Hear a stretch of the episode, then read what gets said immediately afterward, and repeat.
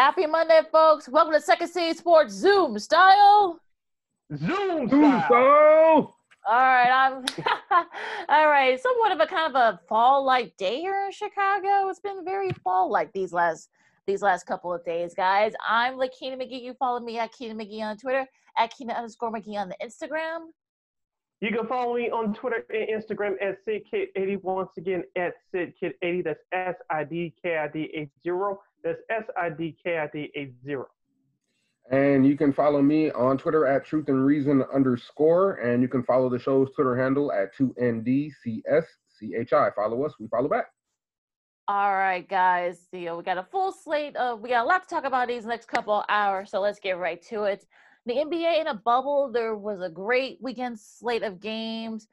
The latest one was last night, Houston with a great comeback win against the Bucks, a game that was on ABC. And for what I can, you know, even though the Rays haven't been out yet, but it looks like the Rays did very well. Also, all the NBA in the bubble games have been doing very well for the various network. So, what have you guys liked so far about this NBA bubble restart?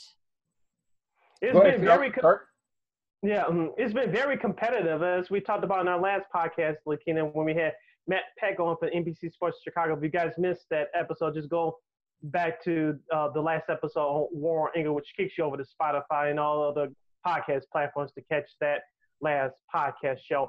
But uh, we knew that these games were going to be competitive because uh, these guys have been off the last three or four months. Uh, New Orleans and Utah, along with the Lakers and Clippers, set the tone on Thursday. And of course, they carried over to Friday with that classic Mavericks Rockets game. We'll talk about that, I'm sure, at, at some point.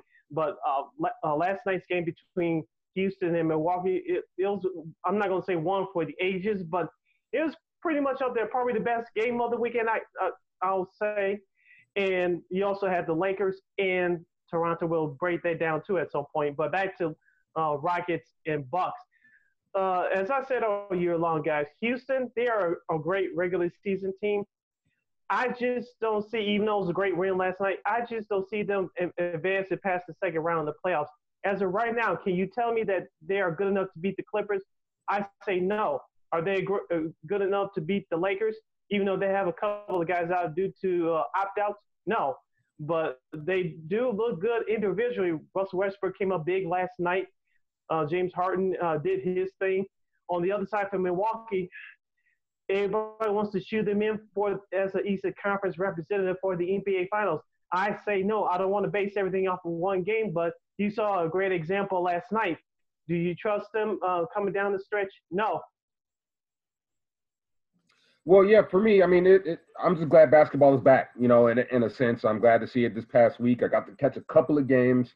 I didn't catch the Houston and Milwaukee game last night, uh, but again, I heard it was I heard it was a real classic. And we were talking to this just before we went live here. Um, uh, you know, I'm I'm I I also don't want to put too much on one game, Sydney, but um, I I still like the Bucks um, coming out of the East. At least at this point, I know Toronto was still playing well. Um, and speaking of Toronto, they just beat the Lakers the other day. Kyle Lowry dropping 33 points. I was able to see a lot of that game. Um, now, which actually leads me to the Lakers because I'm kind of concerned about them at this point. LeBron hasn't looked sharp, I guess uh, we can say so far early in this in this somewhat quote unquote bubble. Um, I know Anthony Davis is dealing with a couple of nicks and injuries here, like he kind of always is uh, throughout the NBA season. They've had a few opt outs, but um, Kyle Kuzma's playing well so far, so I think that's going to boost them. But uh, you know, obviously with Rondo being out and um, and a couple of guys not there for the Lakers, I'm a, I'm a bit concerned for them coming down the stretch and as we get into these playoffs.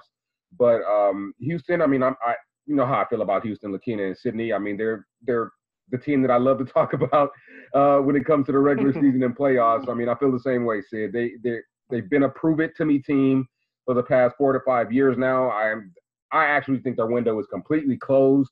I don't trust James Harden or Russell Westbrook in a playoff situation. I, I, just don't. I think they're two uh, they're two players that are great individually, but when it comes to a team game, when it really matters, I just think they're too much of a of a one on one type of a player to really carry a team through a playoffs, um, through a tough playoffs, and especially how it'll be in the West. So um, again, I mean, I'm I'm glad basketball is back. Um, I still kind of like the Bucks. I mean, Giannis Antetokounmpo. What else can you say about him? I mean, the guy is just a, a, a scoring and rebounding machine, and he's added some some um, some length, some some range, I should say, to his jump shot. He's starting to hit threes with a lot more consistency now. So I think that's going to help. I would say for me with the NBA, the games have been really exciting. The games are really competitive. I mean, so we talked about it with Matt on, on Friday's podcast. You know, 153, 149. The Rockets were able to pull that out against the Mavs in overtime on Friday. And, you know, the over, if you took the over, if you took the under, just under 300, then I think I guess, you know, you took the over, that that's, hey, you, you won. Well, if you took the over. So, you, you yeah. won. You had a nice Friday night there. But, uh, look, I mean, the Rockets, the Rockets looked really good. I mean, so far so good. I'm not worried about the Lakers yet or LeBron because look, LeBron is up there now. He's 36. It's gonna take him a couple of games to kind of get back into like LeBron, you know, LeBron shape. So we'll, we'll I'll, I'll let him slide there. Toronto's look really good, but I think you know people are still like, yeah, you know what, mm, you guys might not be able to do it in the playoffs. As you Kawhi's not there anymore. Um, another probably probably the one of the most surprising teams I'll say is the Thunder. You thought you look you saw what they did to the Jazz.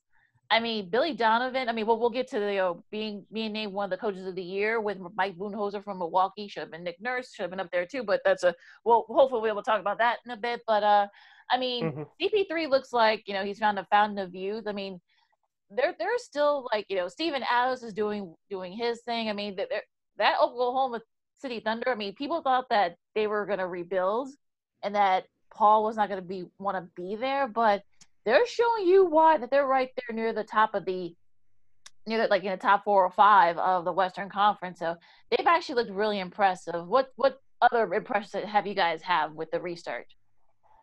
Uh, TJ Warren, uh, after all those years with the Phoenix Suns, now with the Indiana Pacers, is going to participate in the playoffs for the first time in his career putting up 53 points against Joel Embiid in the Philadelphia 76ers.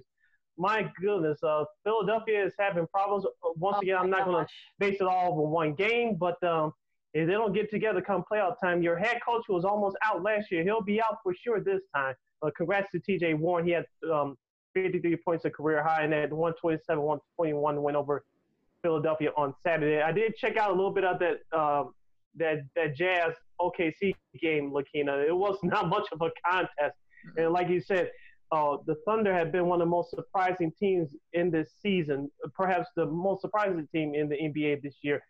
Uh, I expected people to get traded left and right at the trade deadline. Obviously, that didn't happen. The, the, you could tell the the acquisition of Chris Paul via trade over the summer is really paid dividends for that young ball club. Yeah, I completely agree. I mean, Chris Paul is is the definition of a leader and obviously being a point guard, that's what you want. Um, and and they, they they play well as a team, and you know that's that's uh, something that I know that was sort of um, a mantra of Billy Donovan, and let's just call it what it is. When Russell Westbrook was there, I mean the guy is great, but you know it's the, I don't want to say the numbers are hollow, but Russell Westbrook's numbers didn't always translate to winning, and and CP3 and those young athletic guys down there in OKC, Billy Donovan's got them playing really well. Um, yeah, again, big shout out to TJ Warren. TJ Warren gets buckets though. Yeah. Uh, he's been getting buckets ever since NC State. So yep. yeah, that's true. Very I mean, true. He's a hooper, but uh, absolutely congratulations to him on a career high 53 points, and which also brings me to the 76ers. You know how I love to talk about them as well. Um, I have lost complete faith in them. I, I, I really have. There is no excuse for the reason that they're playing this way. Um, I've been saying it even before the COVID lockdown and break, but they're fundamentally flawed. Um, I think they're going to need to make not only some coaching changes but some personnel changes. Um, and and I, you know, it, everybody wants to say that it's it's uh, Joel Embiid and Ben Simmons. They're these are the guys you can win with. I'm I'm just not sure anymore. Uh, I want to give them the benefit of the doubt. I want to give them time, but they've kind of had enough of it. So uh, I'm not sure where they go from here. But uh, yeah, the the again the the Lakers are a bit of a surprise, just how LeBron has played. Um, but I, I'm also in agreement with you, uh, Lakina. He, I think he'll get it together. Obviously, he's too good not to. Um, but other than that, um, again, I'm just I'm glad for basketball being back, and uh, we got some some great games coming up tonight too. Starting off in a few minutes, actually.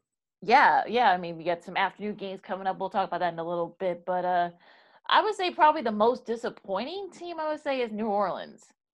You Mm. know, a lot of a lot of people thought that maybe they could, you know, be right there for that last playoff spot, but so far it doesn't look like to be the case. I mean, it, it's sort of like maybe Zion's not happy that he's on pretty much a minutes restriction, and then there was some other stuff that's been going on too. So, wh- who's been the most disappointing so far in this restart, guys? Can you put a coin toss up in the air between the Portland Trail Blazers and the Memphis Grizzlies? I think the Grizzlies won one of their games so far, but Portland, I was watching that game on Sunday afternoon against the Boston Celtics. They had a chance to win in the last second, but they just could not make the key plays when they had to. So I think uh, Portland number one, and then New Orleans, like you said, Lakita number two for me. Um, for well, for me, number one, it's it's obviously the 76ers. With their schedule, they were supposed to get off to a good start. And I know it's only a couple of games in, but I believe they lost both of them. I'd have to check the record again. Um, but it, it, it for me, it's the 76ers. Um, I, I, I would have to say the, the Pelicans as well. I think they're a little too talented to kind of come off to a sluggish start that they have, but um, they have a bit of a window with how this sort of restart schedule is set up. Um, I know they have to be just within a few games of that eighth spot to have a sort of play-in type of tournament um, that uh, that that that'll sort of allow them to get into the playoffs. I'm a little unfamiliar on the details of it, so I don't want to say anything wrong. But um, yeah, I would have to sort of say the the you know again a little bit the Lakers just with LeBron and how he's been playing. The 76ers um, are a little bit of a disappointment as well. Uh, well, so I say I'll say New Orleans, Portland, and Philly. Those are sort of like my three disappointments so far.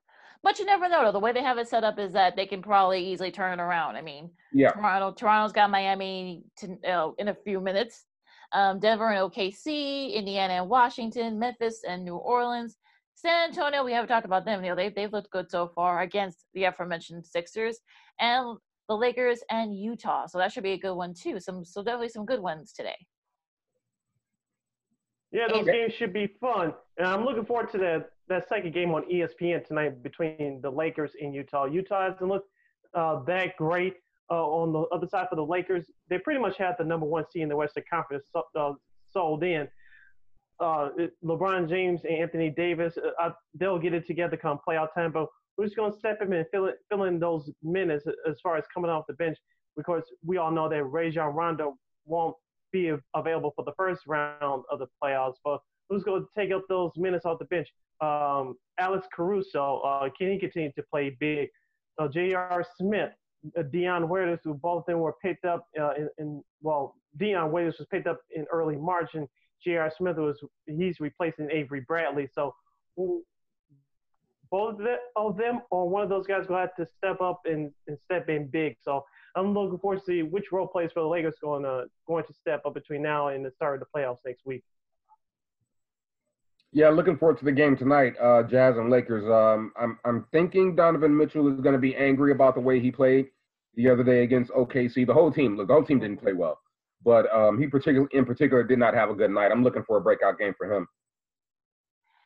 Should be fun. I mean, like Jason said, they only got there's only like one week, maybe a week and a half of like regular season games before the playoffs start. So this will, Mhm. yeah, this will this will get very interesting. So these teams are like at the bottom trying to get into that playoff spot.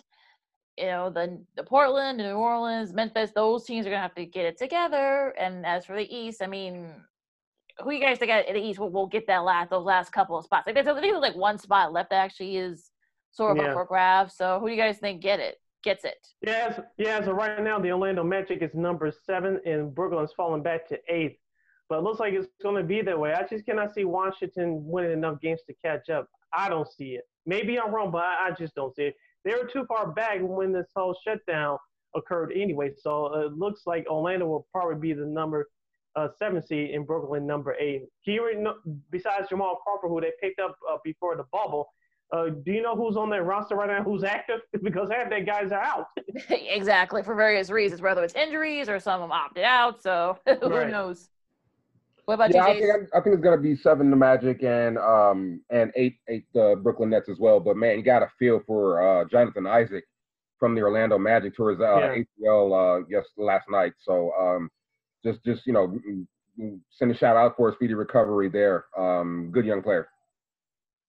And if you and if for all of you who say, well, that's what it gets for not kneeling with his teammates and, and this and that, it was karma. Shame on you. Yeah, sh- yeah. Shame on you guys. I'm not even bringing that up. I'm not even going there. Yeah. It's just ridiculous. Um, all right. So where do you want to go to next? A lot of places we can go. Baseball. Baseball? Okay, let's okay, let's do that. Uh we'll start with your Cubs, Jason. Seven and two. They have the best record, the second best record in the NL. They actually have they actually are the only central team in the NL that is over 500. I'm seeing some Cubs fans are, are kind of shocked that that uh that the Cubs are even at seven and two, you know, especially with the bullpen issues and and everything else. So okay, Jason, how are people are wondering like how are you how are the Cubs seven and two? well, well, I'll tell you how, Lakina. They're doing it with some strong starting pitching. That's for doggone sure. Um, and and they're doing it with some timely hitting, which is kind of how you want you know, how you, how you want a good baseball team to be. Now we've talked ad nauseum about this this freaking bullpen, this effing bullpen of the Chicago Cubs. Um, I am really, really, really concerned about Craig Kimbrel. Um, and I know you kind of called it, Sid, and I hate to give you the credit for it, man, but I, you know, I thought I could, I could kind of throw away last year, right? Because you know he was coming, he was signed after a hiatus. Um, I, I, I can kind of see the issues from last year, but it just it seems to have just translated over, and he has no movement on his fastball anymore. Um, and it's and it's a it's a center cut fat steak for Major League Baseball hitters. And if if he doesn't have the movement or find the movement to his fastball, he's he's he's gonna get hit, and he's gonna get hit hard. And he's been getting hit hard so far in this early part of this um the sprint to the finish hashtag sprint to the finish for the MLB season. Um, and you've seen Coach David Ross stay away from him, just just plain not use him the past couple of games. Um, and it's it's been shaky, but um, Mr. Jeffress has looked good so far. A couple of other young arms that they have in the bullpen have looked okay so far, but they're going to have to find some consistency, whether it be with Craig Kimbrel or without it. And um, but so far so good. Again, strong starting pitching. I can't say enough about the season so far. The start that Tyler Chatwood has had. Uh, Jon Lester has looked good. He's looked consistent, even though he's had a dip in velocity. I mean, that's kind of expected at this stage of his career, but he still looked really good. And you, have to play well against your schedule. I mean, it is what it is, people. You know, it, it, Yep. you have to win these games. They're they're on the schedule. You can't lose them. That's for doggone sure. And this is what the Cubs have been doing so far. Yeah, you can't apologize if you're a Cubs fan or a Cubs player uh, about the schedule because you knew that coming into the now shortened 60 game season. You're supposed to beat up the team on the beat up on the teams that you're supposed to be there below 500. Now, with you, Jason, that the starting pitching has been tremendous, probably with the exception of, of Yu Darvish. Tyler Chatwood has been a, been a surprise this year. Better Now, outing yesterday though, or the last time out though, Sid. Better outing. But, but besides that, you know, Kyle Hendricks has know, been, you know, Kyle Hendricks has been on, on fire. Tyler Chatwood has had a, has had a surprising year. Jon Lester's still there as a veteran. Will he break down like he has has the past couple of years? We shall see. But that start pitch opens up the office. The office has been carried by two guys, Anthony Rizzo and Javi Baez. Baez has been on fire these last few days. And this has been without Kris Bryant too. I mean, Kris Bryant, Mhm. he's feeling better now. Thank goodness he hasn't. He tested negative for COVID, so he should be back with them soon. Um, look, as long look, this is not like bonus points. This is not like the BCS in college football where you got to have like you know little style points. As long as you win, especially in this kind of season where you're only gonna have 60 games, long as you win, like Jason, like you said, as long as you win against the teams in your schedule, you know you're you're doing okay. And I, I gotta say though, you know Baez had the the the, the walk off last night. I mean, did you guys like how it how it's set up? Because of course, you know, in the tenth inning, you start with the runner at second, and then you know everything else. And if you score, then everything else. So how do you guys like that sort of you know concept with this this new rule change? I guess for this year, I'm okay with it. Thank goodness they won't have that during the playoffs, so they'll be scrapped. Thank goodness. Now, will they have this going forward? I'm not sure. We'll see during the off season, but I'm okay with it only because in the situ- because of the situation we're in right now. So I really don't have no problem with it. you can argue it either way if you can, but I, I'm not going to go down that path. We just have to accept it for what it is. In an effort to make games more exciting and and uh, a little shorter, especially when it comes to extra innings, I have no problem with this idea whatsoever. Um, I, I think it forces teams to, you know, to really buckle down when it comes to how they're to uh, set up their matchups later on in games and who they're to play out in the field later on in games as well, because uh, it's usually the guy that makes the last out the previous inning that starts on, on second base. So all of those are just little factors that I I, I kind of love. I'm I'm also though with you, Sydney. I don't want it for the playoffs. I wouldn't like a game decided like that necessarily. Uh, but so far, I like it. Yeah, same here. I think. Look, as long as you don't have it during the playoffs, for this kind of season, I think you're gonna have to do something a little bit kooky, a little bit wacky you know, and make it exciting. So you know, there've been a couple of games that have been like that this year. So I'm, I'm fine with it too, as long as you don't do it during the playoffs. That's fine with that. Now in the NL, I mean, Atlanta's looked really good. They've won five in a row. The Dodgers are the Dodgers. You know, the Rockies have had a nice start, even though listen, they they played mostly not so good teams, so they can't they, they can't help hmm. that. But they they've done well so far. I like their pitching. Who who in the NL has impressed you guys so far? Yeah, you took team. Off Go ahead, say. Go ahead. Go ahead, Jay. Okay. Uh, the, the Dodgers, as usual. uh, you know, this is kind of what we expected, right? So I, I, the Dodgers, uh, at least uh, on roster from top to bottom, they are the best team, perhaps the best team in, in baseball. So I'm not surprised by them. Like you said, like in Atlanta, they beat up on the trashy New York Mets. I know we'll get to them more in a second, but um, I, the, the two best teams in the National League right now are the Cubs and the Dodgers. Uh, unfortunately, we can't see them this year uh, in the regular season due to the special scheduling. But are these two teams on a crash course for perhaps the NLCS uh, for the third time in the last five years? We'll, we shall see. Well, guys, you remember what I said last week about shortened seasons and just one team out there that could surprise a whole lot of us and come out of nowhere and play well and possibly get into the playoffs? Mm-hmm. Which one of us had the Baltimore Orioles as possibly being one of that those teams? Raise your hand. I'll wait. I know I didn't. I know I didn't. I didn't either. yeah, me either. That's my point. I don't think no one did either. No, one, no I don't not even Baltimore. Either. Not even Baltimore people.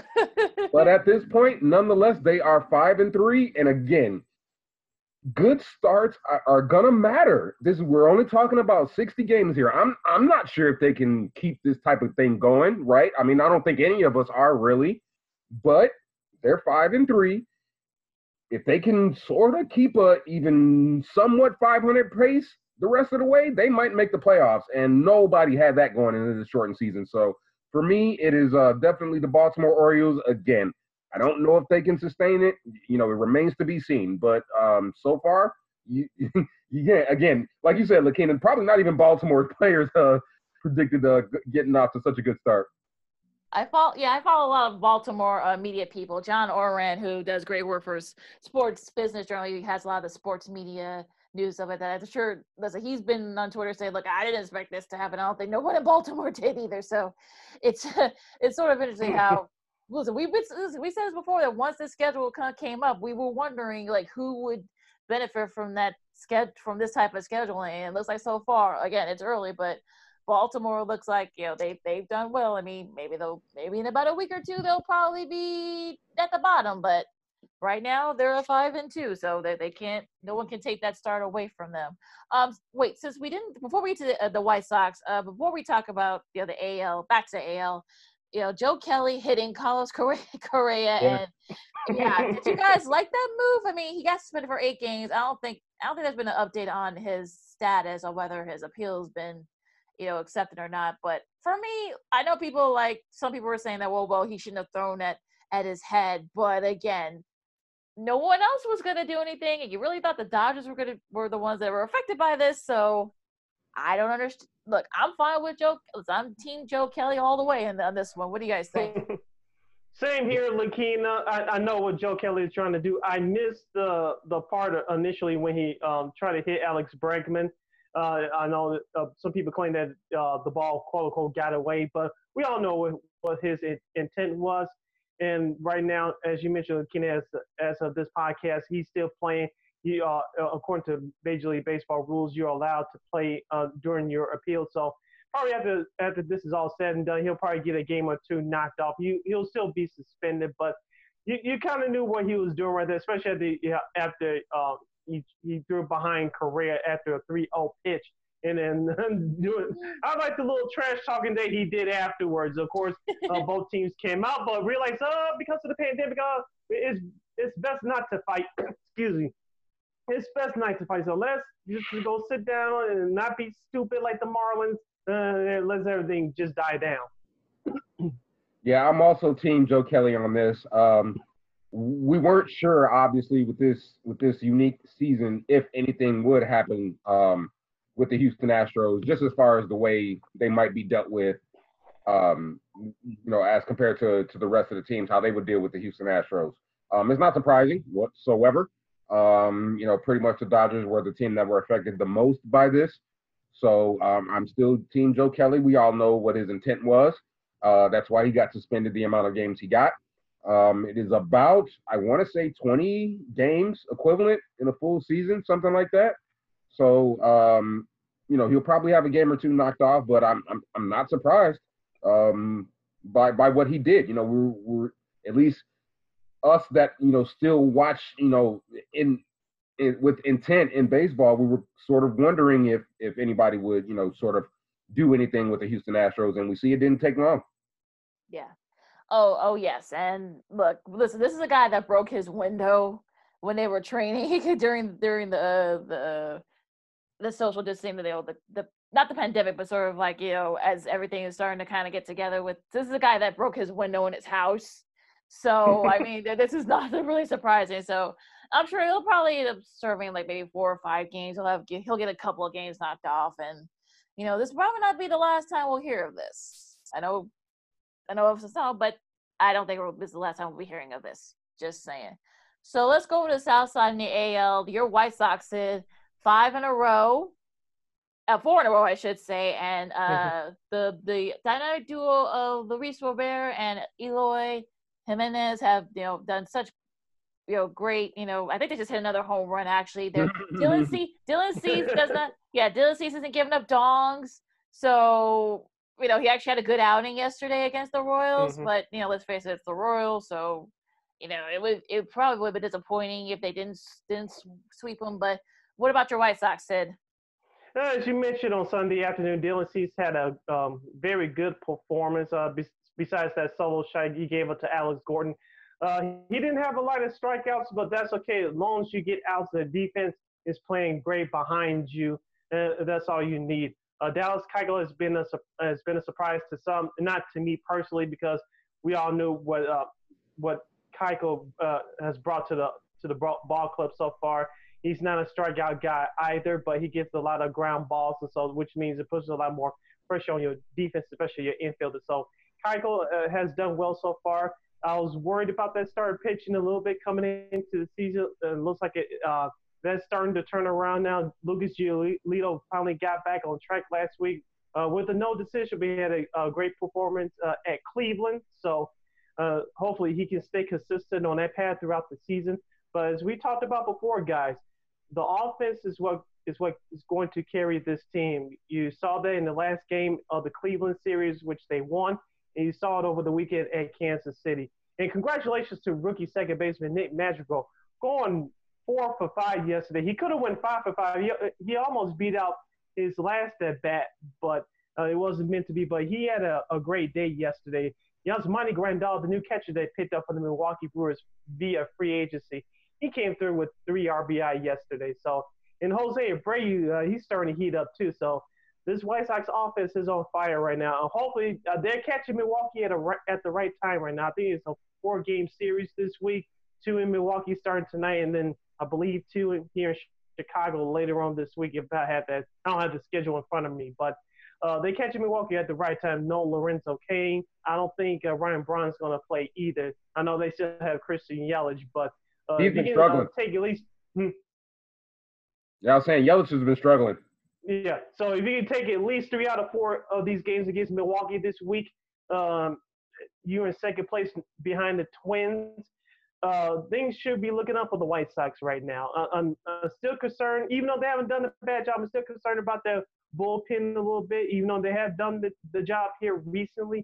I'm still concerned about their bullpen. Of course, Eloy Jimenez, uh, defense in left field, he made a, another blunder yesterday, which cost them the, the second run of the ball game for Kansas City. But outside of that, you, you have to feel good if you're a White Sox fan.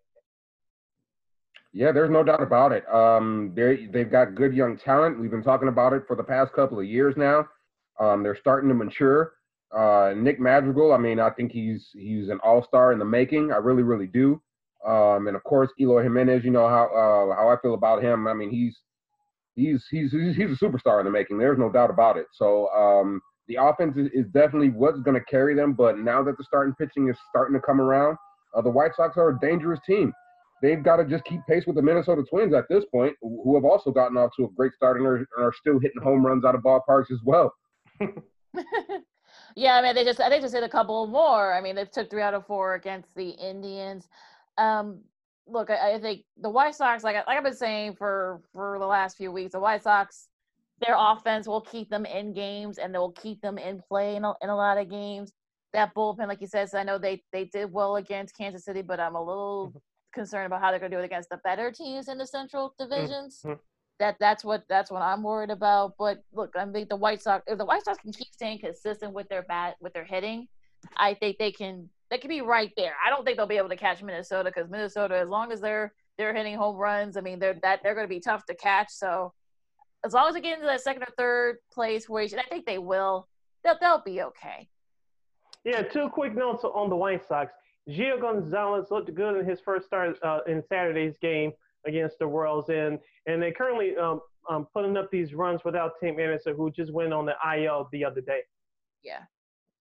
Yeah, well, we'll yeah. Luckily, they got the def, so hopefully that won't be a big problem not having Anderson. This definitely was not the case a year ago. Definitely right. not. Exactly. So they should be okay. Uh, in the AL, you talked about uh, Baltimore, Jason. Uh, the Yankees. I think I think Aaron Judge has hit another home run. I think. I think just another. I mean, you know, leading the league in runs. I mean, he's on fire. He's on 14. fire. Yeah, um, I mean, the run differential is just insane. With the well, actually, they're they're actually right, you know, trailing Minnesota. But uh, yeah, the, yeah, Judge has been looking really good, and if they can stay healthy, I think the Yankees will be tough to beat in, in the AL. Yeah, it is all about health for the Yankees. It, it really, really is. Um, Aaron Judge is your MVP at this early point in the season. I mean, yeah, I think he just hit another one, Lakina, like you just said. um, I mean, and the, it, you know, it, it's it's so it's so interesting because you hear um, you hear it's an old baseball cliche about how the ball sounds different coming off certain players' bats. And obviously, when you know when there's no fans in the stands, it's really easy to hear the the ball and bat impact anyway. But if you just listen to some of the balls that are being hit by Aaron Judge, they legit sound different. and and he is hitting the ball with such authority. I'm glad to see that he's healthy. I'm glad to see Giancarlo Stanton is healthy and mashing the ball. It's really all about health for the Yankees. Like you said, Lakina, if they're healthy, they're going to be tough to beat. And also for the Yankees too, uh, I, I, did watch their game earlier this week uh, uh, at Baltimore, and Gerrit Cole did look good. He was helped out by that uh, uh, offensive performance. I think they put up nine runs uh, yeah. in last Tuesday's win at Baltimore. So Gerrit Cole does look good. It's just if you're a Yankees fan, you're concerned about the um, the end of that starting rotation in their bullpen, which uh, gave them problems last year. Yeah, that was sort of the one thing that killed the Yankees in the end in the playoffs was their bullpen. So it'll be interesting, like you guys said. Um, in the AL West, I mean, we all thought Houston was going to run away with it, but that hasn't been that hasn't been the case. And Oakland's looked really good so far. Seattle's mm-hmm. you know is right there. We've been talking about Seattle for the last couple of years. I mean, they're kind of, they've got sort of like the young nucleus. They just need to kind of like get it all together, get it all like mixed in together, and I think they'll be fine. And what do you guys think about the AL West? I mean, for for me, I think it's it's going to be very interesting. We all thought that the Astros were going to run away with it. That hasn't been the case so far. What do you, what's your what say you guys about the West? Uh, for Oakland, uh, this is what they do, correct? Every year they go to a sluggish start and they kind of tread water, and then after the All Star break, they just seem to take off. But with this year, with the shortened schedule, Uh, you need to get off to a, a, good start. Oakland's been looking good so far. I watched a couple of their games, especially over the weekend. They played it at Seattle, and they looked really good. So I wouldn't be surprised if Oakland's right there at the end of the season. Maybe not to overtake Houston. I know they almost did last year, uh, but but they kind of uh, fell by the wayside. Seattle, kind of the same thing, although they have a bunch of known names, but they compete hard every night. So I won't count them out just yet. Uh, not not for the division, but maybe for, for a wild card. But the AL West is going to be a, a surprise to, uh, for most people. Uh, I think Oakland's going to stay and at least give Houston a real uh, decent run at that title. Well, yeah, for, for me, I mean, I think Oakland is is a worthy challenger. Um, mm-hmm. I, I, think we we all picked Houston to win the division, but I believe I think I might have had o- Oakland at a wild card spot, um, and I'm I'm actually sort of leaning a bit more towards Oakland at this early part of the season. I know it's still you know technically early, um, but um, Houston, I think, well, they've got a Justin Verlander problem to deal with um, in his form. They gotta they gotta really really monitor that. They're missing Gerrit Cole. So, you know, at, at this point, that's your one two at the top of your rotation. So and Justin Verlander too. yeah, yeah, yeah. And, and and so they they've got some issues there. Um, you know, it, are they still good? Obviously, yeah, sure. But I think again, Oakland is a worthy, worthy challenger there, and we'll you know we'll keep we'll keep an eye on it because again, this is such a unique season. You don't really want to have a bad week or two. You know that can really impact your season um, in a, in a negative manner. So got to keep our eye on that. Uh, um, I, I I really feel bad for for the Los Angeles Angels of Anaheim or whatever you want to call them and Joe Maddon and their fans. Yeah. Um, they're, they they've got a really really bad team, and uh, it's they they have no pitching whatsoever. Um, shout out to Justin Upton though, I believe hit his 300th home run the other day. Um, but they're they're they're getting old and they have no pitching, and it's not a good combination. Uh, and of course, Mike Trout just going on on uh, paternity leave now, so that's another big hole in their lineup. Um, but I just really feel really feel bad for, like I said, Mike Trout and, and their whole fan base because it, it's it's going to be they're, they're they're they're not good. They're not good whatsoever. Um, let's see, uh, a bit of a concern about Cleveland, right, guys? I mean, I thought yeah. mm-hmm. kind of started off well, but have lost a few games in a row now. Um, they're not hitting the ball, and and that's that's really where the glaring concern is. They're pitching well, but their offense isn't coming through. So they're I'm I'm sort of keeping my eye on Cleveland. I think we all thought that they would sort of be right there to compete with the White Sox um, at the at the top of the division with the Minnesota Twins. So um, so far, not the case. Uh, just one, yeah, one uh, yeah, piece of breaking news that's crossing the wire just now. Nomar Mazara, who, who, the White Sox just picked, that picked up in the all season from the Texas Rangers, he's just been activated from the injury list. Okay. So he will rejoin the team soon. Okay, that's good to hear. Um, I think for me, probably the most disappointing team I would say is right now. I would say maybe Toronto. I would thought maybe Toronto. I know that they're in a unique situation too, where they're playing in Buffalo. They're not, you know, they basically got kicked out of their own city. Now they got to now they have to play in, in Buffalo and you know sort of the inconsistencies. I mean, they lost a couple in a row.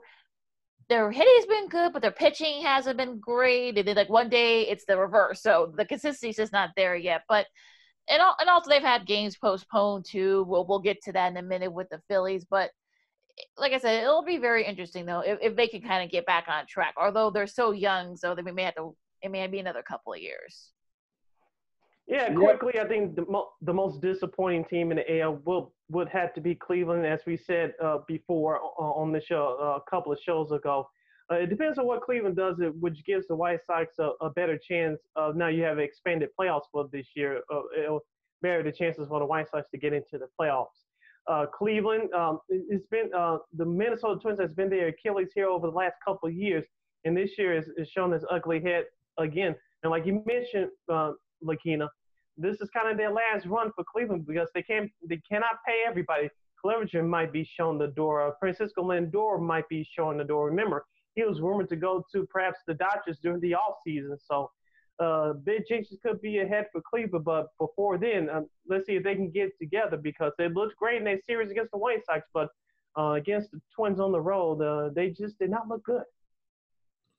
I have a feeling. Just a real quick note on that on, on Francisco Lindor.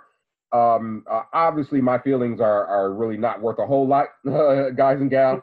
But I I really really see him in pinstripes or or in Boston red after this year. I, I just got a feeling. Mm. Yeah, well, we'll see. It will be interesting though. I wouldn't be surprised.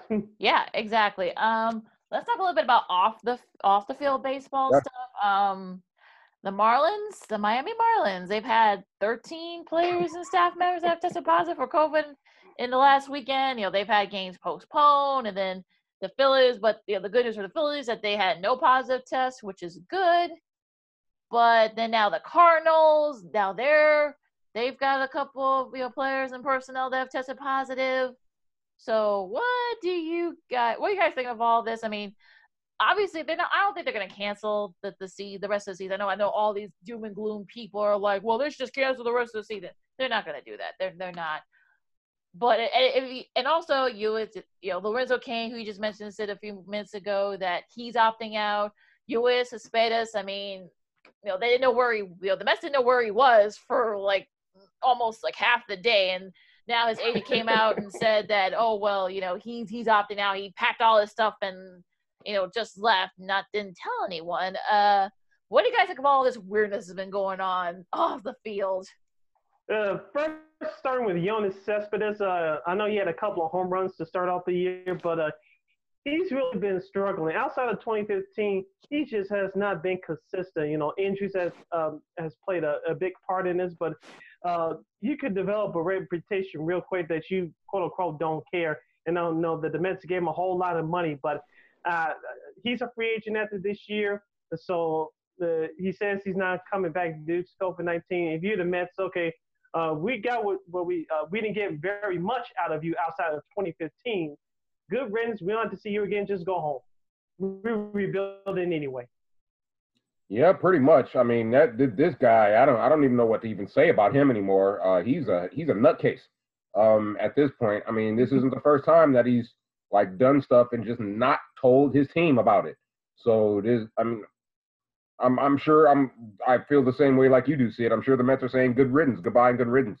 Um, so so yeah, that's that's how it is for me. Yeah, I, is just a weird weird situation, but um, I, I don't, you know, hate to be a homer here, but shout out to the Chicago Cubs and the Chicago White Sox because if you uh, if you look closely at some of sort of the inside information that is coming out from Major League Baseball, these are two of the better teams that are are are you know performing as far as uh, organization wise, keeping their staffs and and ballpark Mhm. clean and adhering to the protocols uh, when it comes to this pandemic. Um, we're also seeing teams that are not adhering to these rules um, which is a really, really concerning for me uh, because you still see guys high fiving and, and doing all types of things and stuff that isn't, you know, it's just not smart. Um, and then you have a breakout within with the Miami Marlins. Um, you know, I don't know what what happened there, but obviously things went terribly wrong. And now you've got a few uh, players and staffers from the St. Louis Cardinals that have tested positive as well, and and these are going to affect games. And they're going to have to be a lot of doubleheaders played. It, it seems like within the near future here. Um, but it's it's a concern. You know, we, I, I just urge everybody to be smart, and not every team, not every player is being smart out there. I, I guess the Marlins took a trip to Lou Williams and, and with you know Magic City and everything, and it's just like For the wings. For the wings. those wings, you know. Even though there was a dancer that said that you know that yeah, Lou got a little bit of a, a, lap I don't believe but that. But uh, but I'll but you know we'll we'll, we'll leave that alone. But uh, look, I mean, you, you, yeah, hope that this isn't, you know, hopefully they contain this. And Rob Manfred deserves some blame here too because he should have put in some of those protocols for all of the MLB, saying, okay, look, don't go here, don't socially distance, wash your hands and such. So he's telling the players union like look you guys need to do your thing well you you're the you're the commissioner dude you could have said something and said and, and and like put all these parameters here. So you're the commissioner. This is why Adam Silver's been able to do what he does. And also, I forgot, I keep forgetting, uh, Rick Garber, Garber, I think is the name of the MLS commissioner for soccer. So come on, you deserve a little bit of blame here, Rob. Sorry. Yeah, and also you, um, Commissioner Manfred backtracked and, and, said yesterday, "Oh, I'm not about quitting." Uh, uh what he said, uh, threatening Tony Clark and the Players Association, it's just uh, uh, like your stern parents giving you a warning before they actually uh, do something. So that's that's how I took it, and so they're not going to cancel the season unless there's a, a or heaven forbid things really take turn worse or worse where it affects half the teams and half the league. And so I think, uh, as I felt all along, they're going to try to push through the things. Just how do you handle this? And right now, baseball needs to learn how to handle this. And teams, individual teams have to take personal responsibility as well. Yeah, agreed. All right. So, anything else you guys want to talk about before we take a break? No, Let's take this time out. Mm. All right. So, all right, we're gonna reconvene. We still got a lot more to talk about. We'll talk about the NFL. We'll talk about college football and some top players maybe revolting, and one top player raising the alarms of what schools might be doing or not doing when it comes to COVID. also in college hoops, could the Big Ten got a lot of teams to beat next year? Oh yeah, got some news in the Big Ten too. Oh yeah, absolutely. So you know, hey, let's do that hockey. oh, of course, oh, oh, of course, we're gonna get to the hockey part. Of course, of course. Hawks look, the, the Hawks look, uh, look great in their first game. Also, the stuff that them, the NHL is doing. So we gotta talk about that too, guys. So we're gonna take a quick break, and we'll be talking even more. So stay right there. Second C Sports Zoom style. We'll be right. Back. Zoom style. All right, we'll be back right after this. All right, folks, and we're back for more Second City Sports Zoom style. Zoom, Zoom style. we're getting better and better with that. All right. Welcome back. I'm Lakina McGee. You can follow me at Keena McGee on Twitter and at Keena underscore McGee on the Instagram. You can follow me on Twitter and Instagram at SidKid80. Once again, at SidKid80, S I D K I D 80. That's S I D K I D 80. And once again, you can follow me at Truth and Reason underscore, and you can follow the show's Twitter at 2NDCHCSI. All right. All yeah, right. well, it's been a while. It's okay. Uh, all right, Sid. Let's get ready to, as Chance would say, even oh, I'm having some issues with him, but that's that's neither here nor there. Uh, let's do that hockey, as he would say. Let's do that hockey. all right. So the NHL officially had its restart on Saturday, where the Blackhawks had you know looked really good against the fifth seed Edmonton Oilers. They came out the gate, you know, there was a lot of goal scoring. So if you took the under, I mean, I think you did pretty well for yourself uh, early Saturday evening. But well, look, I mean, the offense looked really good. I mean, it was a little, kind of, got a little too close late, but they were able to pull it off. The lead 1-0 in his best of five, sort of, you know, pre Stanley Cup playoff, however they're saying it. So, what impressed you most about the about the Blackhawks, Sid? No, that offense, uh, as I wrote in my article at we are we are radio.com. Uh, I expected it to be an offensive series, but uh, it's going to come down to goaltending. For the Blackhawks, it will have to come down to Corey Crawford. He did look good through the first two and a half periods, but as you mentioned, know, the penalty kill for the Hawks didn't look so good down the stretch. But that's what happens when you take a foot up off the, gas. You were leading 62 at the time. But back to the beginning of the game, um, they gave up the first goal after going into the penalty box. I'm talking about the Hawks. Uh, after that, they settled down. They got their uh, game together. They took advantage of the mistakes that the Oilers made, in particular, goalie Mike uh, Mike yeah. Smith oh, uh, yeah. of the Oilers. Uh, Dylan Strome, great recognition, great play, um, bouncing the puck after Smith turned it over uh, off the back of the net. That's where really got the Hawks going. Jonathan Toews, Captain Serious, he takes over again. And shout out to rookie, should be rookie of the year, um, Dominik Kubalik uh, in his first ever playoff game, recording five points, two, including two big goals and three assists. So he really stood out to me. Brandon Saad, uh, said he was he's supposed to be one of those guys that's supposed to stand in front of the net. Uh, he's a he's been here before. He chipped in with the goal on Saturday. So uh, offensively, uh, a great performance by the Hawks. Let's see if they can continue that tonight in Game Two. But I, have a feeling that things will probably be different. So we'll we'll we'll see what happens in tonight's game. But all around was a good performance offensively for the Hawks. The team defense looked good in spots, but that the end of the third period concerns me.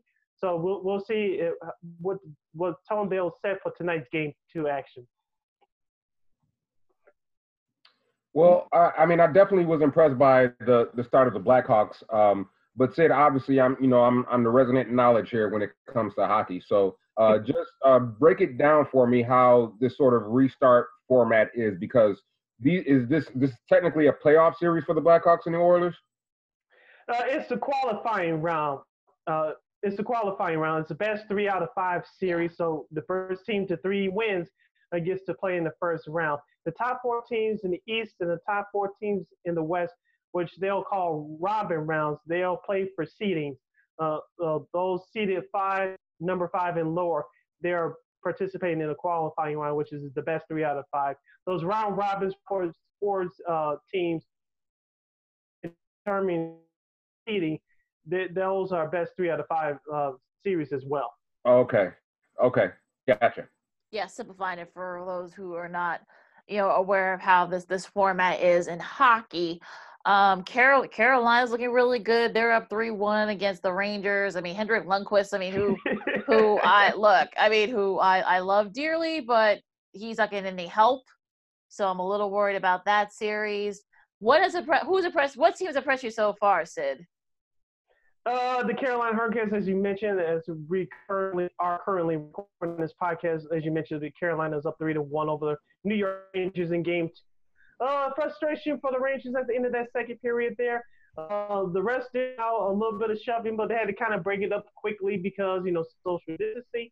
You know they're playing in the ball. Now they did uh, allow them to have one fight in game one on yeah. Saturday afternoon, but outside of that, uh, things have been pretty okay. So offensively for the New York Rangers, they have uh, it has been there uh, throughout the season, uh, this, this season and throughout the series. Congrats to former Blackhawk Artemi Panarin, who did score the only goal to this point in Game Two today for the Rangers. So uh, we'll see if the Rangers get it back together. If they can, they'll trail the series to nothing, and uh, and things will not look good for that team, even though they have been fighting hard all year. Yeah, that that's always been sort of an issue scoring wise for them. I, I like Colorado. Colorado was really good last night. That was night. a great finish last that night. That was. Yes. That really was. Like really, like literally right at the buzzer. That that that mm-hmm. goal, that game winning goal. Um, Philly looked really good. Um, Columbus, the Blue Jackets look really good against Toronto. Um, Minnesota, you know, against the Canucks with a shutout. I mean, Matt Dumba, who plays, yeah, right, exactly. Uh, we'll leave that alone. Uh, Matt Dumba, who is who plays for the, the Wild, who's a defenseman, led the has been leading the charge against er- erasing racism in hockey, and he stood with the the Oilers and the Blackhawks for the end racism, you know, Black Lives Matter, and he kneeled. He became the first, you know, NHL player to kneel. You know, this, you know, the, the hockey national, the hockey diversity alliance is what they called, and they're vowing to kind of stand up for racism. And this is all. This has been a problem for hockey all these years, you know, guys. That you look at what happened with Grant Fuhr. You know, he because he played like one of the like the top dynasty teams of the '80s he dealt mm-hmm. with racism. I mean, they look at Jarome Iginla, who he'll he'll tell you who now is down the Hall of Fame, but he'll be the first to tell you that he's dealt with racism. So, and look at the today stars, you know, PK Subban, Wayne Simmonds, Dumba. I mean, we had we actually had some instances here when it came, you know, with some, some with a few Hawks mm-hmm. fans mm-hmm. earlier this season. So, what do you think that? What, what do you think? How do you guys like what hockey's doing? What what more they need to do? Uh, they meet. They need to uh, in, in, include more of the, the, I hate to use this word, but more kids of uh, different ethnicities uh, into their programs. Really dig deep, dive deep into these communities. I know uh, they have a program called Hockey's for Everyone. Uh, I'm not gonna say it's been a, a, a, total miss, but they need to be more active. Can you make the the game of hockey more affordable for children because uh, it's not easy playing hockey. No, I, I never done it at any level, only on video games. But with that being said, you know, it costs a lot to play hockey. Now, I think that's the, not the main reason why that uh, children of other ethnicities do not participate in hockey. It's not like, like they don't want to, but because of the economics, uh, uh, many of them can't. You know, you have to pay for ice time. You had to pay for the equipment, and so you, you play on these teams. You know, uh, the the cost uh, goes up. So uh, uh, people always say to parents, and parents always say to the kids, "Do you really want to do this?" Because it's a really a big time investment.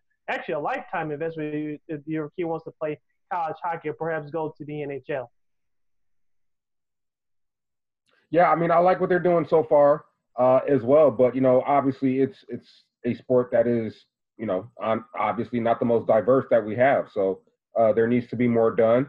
Uh, like you said, Sydney, I think uh, I think one of the main reasons is the economic uh, part of it. So hopefully, uh, if that gets turned around, we'll start to see a, a little more color within the National Hockey League. And also more. no, go ahead, Lakina. No, I was, I was gonna say more, more, more sort of promotion with those players of color. I mean, you know, you look at Jarome Iginla. I mean, no, a lot of people can't even you can't even pick him out out of a lineup. I mean, nobody knows who he is. He's been one of the, mm-hmm. you know, in recent years, been one of the most consistent players. Also, Subban as well. I mean, we know who he is, but it seems like you know, mainstream wise, nobody really knows. So again, promoting, I think, is really sort of the thing here that needs to be done more of. I know why. I know most of while most of the people in Chicago and across the country were watching the NBC broadcast of the Blackhawks and Oilers. I had the privilege to watch the Canadian broadcast of, of that Hawks Oilers game. Uh, Ron MacLean, who most, if many of you may know, some don't, he's the host of Hockey Night in Canada. It was on the Rogers Sportsnet. During the second mission, intermission of the Hawks Oilers game, he had the chance to interview uh, Evander Kane and not Jarome again wasn't on there, and Matt Dumba and a couple other black stars of the of the National Hockey League, and they were all saying the same thing that we were saying that uh, they're going to uh, do their part to uh, help step up the participation of of, uh, of blacks in hockey, not just in Canada, but here in the United States as well. And like you said, Lakina, promotion is the key. And I've been saying this for a long time. And this falls on the commissioner's doorstep of Gary Bettman. Uh, promotion has been uh, what's been their Achilles heel in the National Hockey League. It, it, should not be fourth in this country, in the United States, as far as popularity, but they have no one to blame but themselves. It's just uh, like baseball. Yeah, exactly. I mean, yeah, look, Mike Trout. I mean, for baseball, I mean, what, what do people can people tell how how he looks or what he looks like no. outside of us? No. So well, we'll we'll see. You know, people are going to be on them, so we'll see what happens there. Okay, let's go to the gridiron, guys. The NFL.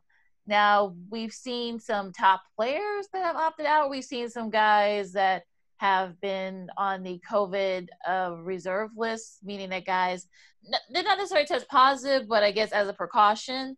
Matt Stafford, you know, yesterday probably like the probably the biggest one of one of not the biggest name so far to be put on that list. So of course, you know his his wife is recovering from brain surgery, so you got to think you got to be extra. And also, they just you know had another had a son, so they got to be extra careful. So what do you guys think? Do you do you guys expect to see even more players opt out? I mean, Damien Williams was probably like before, you know, is the first there's the one big name so far that has come out and say he's opted out. There've been a few players, of course, Eddie Goldman here for the Bears. So do you guys see any other names? Well, Dont'a Hightower for the Patriots. Okay, listen, Patrick Chung and their defensive backfield. Those are really big, huge names and important names for that defense of the New England Patriots. They, uh, Dont'a Hightower is the signal caller. Okay, that that that, that is a really, really big deal. Um, I believe Marquise Goodwin for the Philadelphia yep. Eagles was looking to be more involved in that passing attack. Uh, this year, he's opting out. Like you mentioned, Lakina Eddie Goldman, Damien Williams scored two touchdowns in the Super Bowl for crying out loud. Uh, he's opting out. Uh, we got to still see, you know, what's really happening with the Detroit Lions. We don't really know sort of the protocols and what's going on there. It's a COVID 19 reserve list, which means they have either tested positive or come in contact with somebody that has tested positive. But we, other than that, we don't really know what happens next. So um, I've been saying this for a couple of weeks now. There's still a lot of answers still a lot of questions to be answered um, as far as how the NFL is dealing with this thing because there's there's probably excuse me not at this point going to be a quote unquote bubble for these guys to play in. I don't think it would be possible anyway. Um, but it, it's it's it's such a fluid situation because I mean, as as far as the case of the Detroit Lions, it seems to be a lot of their team. So how will that affect scheduling? How will that affect games? You know, moving forward, what happens if there is an outbreak? With because I believe it's not an if thing; it's a when thing, right? And what happens then? Do you cancel games? Do you try to play shortened games? I mean, what what happens there? There's still a lot of questions to be answered that we just don't know about the NFL, and it's still concerning to me. I hope the list doesn't grow uh, expeditiously, but I won't be surprised if it did. And now the news came out yesterday that Philadelphia Eagles head coach Doug Pederson has tested positive for COVID-19. He's he's okay, doing okay now. He's self quarantining himself. He's still gonna trying to run the team via Zoom from his home while the assistant coaches will run uh, practice at the facility. So uh, if it's starting to get to these coaches, then it's really going to be a problem. Yeah, he's he's actually asymptomatic. Yeah. At this point, so you know that that that's good news there. Um, Deuce Staley is actually uh, taking over duties for him right now. He'll he'll still be involved, but Deuce Staley is like mm-hmm. sort of like in the the face to face operations. I mean, I'm look. I mean, I'm I'm hoping that, that this, the list doesn't grow, but that's why you're probably going to be seeing more and more guys, perhaps maybe pull out. I think the deadline is is Wednesday as it's recording. Recording on a Monday.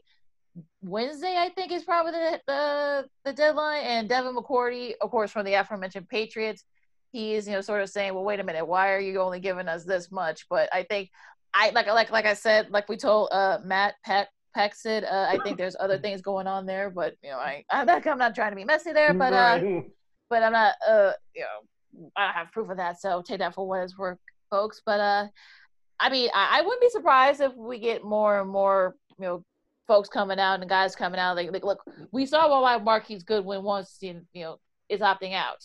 I mean, him, him and his wife struggled to have kids. You know, they just had a baby girl a few months ago. Um, Deuce Staley became a dad for the first time. He welcomed he and his his lady, a long time lady, let welcomed the son. So there's going to be a lot. I would be surprised if we see more. Again, the deadline's Wednesday, so it'll be interesting to see what happens there. Will there be more Bears? Will there be more Lions? Like I said, Jason, there seems to be some seems to be going on there with the Detroit Lions. But uh, yeah, it's going to be very interesting. I think it's going to be a bigger story if some of these uh, big time names, uh, the names bigger than the names we just uh, mentioned. If you see like a Russell Wilson or Jimmy Garoppolo or Tom Brady, if those guys are on the uh, opt out list, I think then it will it will become a bigger story. Yeah, I, I agree with that, and um, you know, it still remains to be seen. You know, I guess there's only a couple of days left, but um, you know, we we still got time for some more players to opt out. We'll see what happens.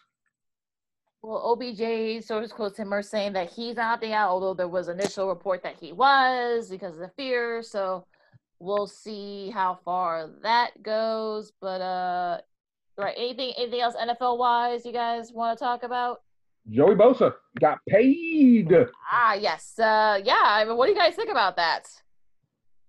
Deserved? Mm, maybe.